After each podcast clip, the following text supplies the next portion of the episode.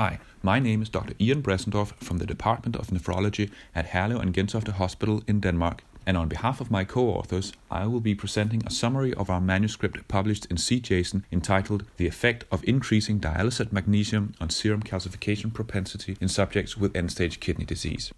It has long been known that there are many different promoters and inhibitors of calcification in blood. Recently, a new blood test, the serum calcification propensity, has become available, which measures how quickly calcium and phosphate precipitate in serum. When the net effect of calcification promoters outweighs the effect of calcification inhibitors, precipitation occurs more rapidly. Rapid serum calcification propensity is associated with higher risk of cardiovascular events and death in patients with kidney disease. Magnesium, a known inhibitor of mineral precipitation, delays the serum calcification propensity in vitro. We therefore hypothesized that increasing dialysate magnesium would increase serum magnesium and thereby delay serum calcification propensity we conducted a single center, randomized, double blind, controlled clinical trial in which we examined the effect of increasing dialysate magnesium from 1 milliequivalents per liter to 2 milliequivalents per liter on serum calcification propensity in patients treated with maintenance hemodialysis. Primary endpoint was the between group difference in serum calcification propensity after four weeks of treatment.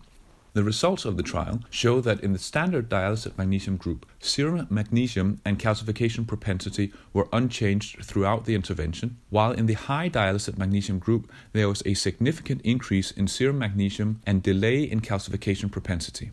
In addition, we observed significant decreases in both serum phosphate and intact parathyroid hormone in the high dialysate magnesium group, but no change in ionized calcium. During the trial, there occurred no adverse events attributed to the intervention. This is the first clinical trial to demonstrate that increasing dialysate magnesium improves serum calcification propensity in patients treated with hemodialysis. We think that these are very exciting results for the nephrology community because they identify a potentially important effect of dialysate magnesium and demonstrate the concept that calcification propensity can be therapeutically modified. Clinical trials are needed to investigate whether increasing dialysate magnesium or otherwise delaying serum calcification propensity improves the prognosis of patients with end stage kidney disease. Thank you for listening to this CJASN podcast. This podcast is copyrighted by the American Society of Nephrology, all rights reserved.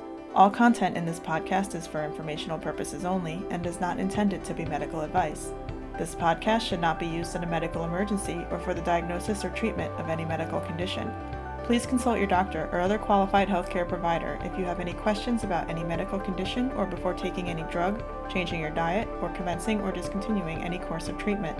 Thank you for listening to this podcast of the American Society of Nephrology.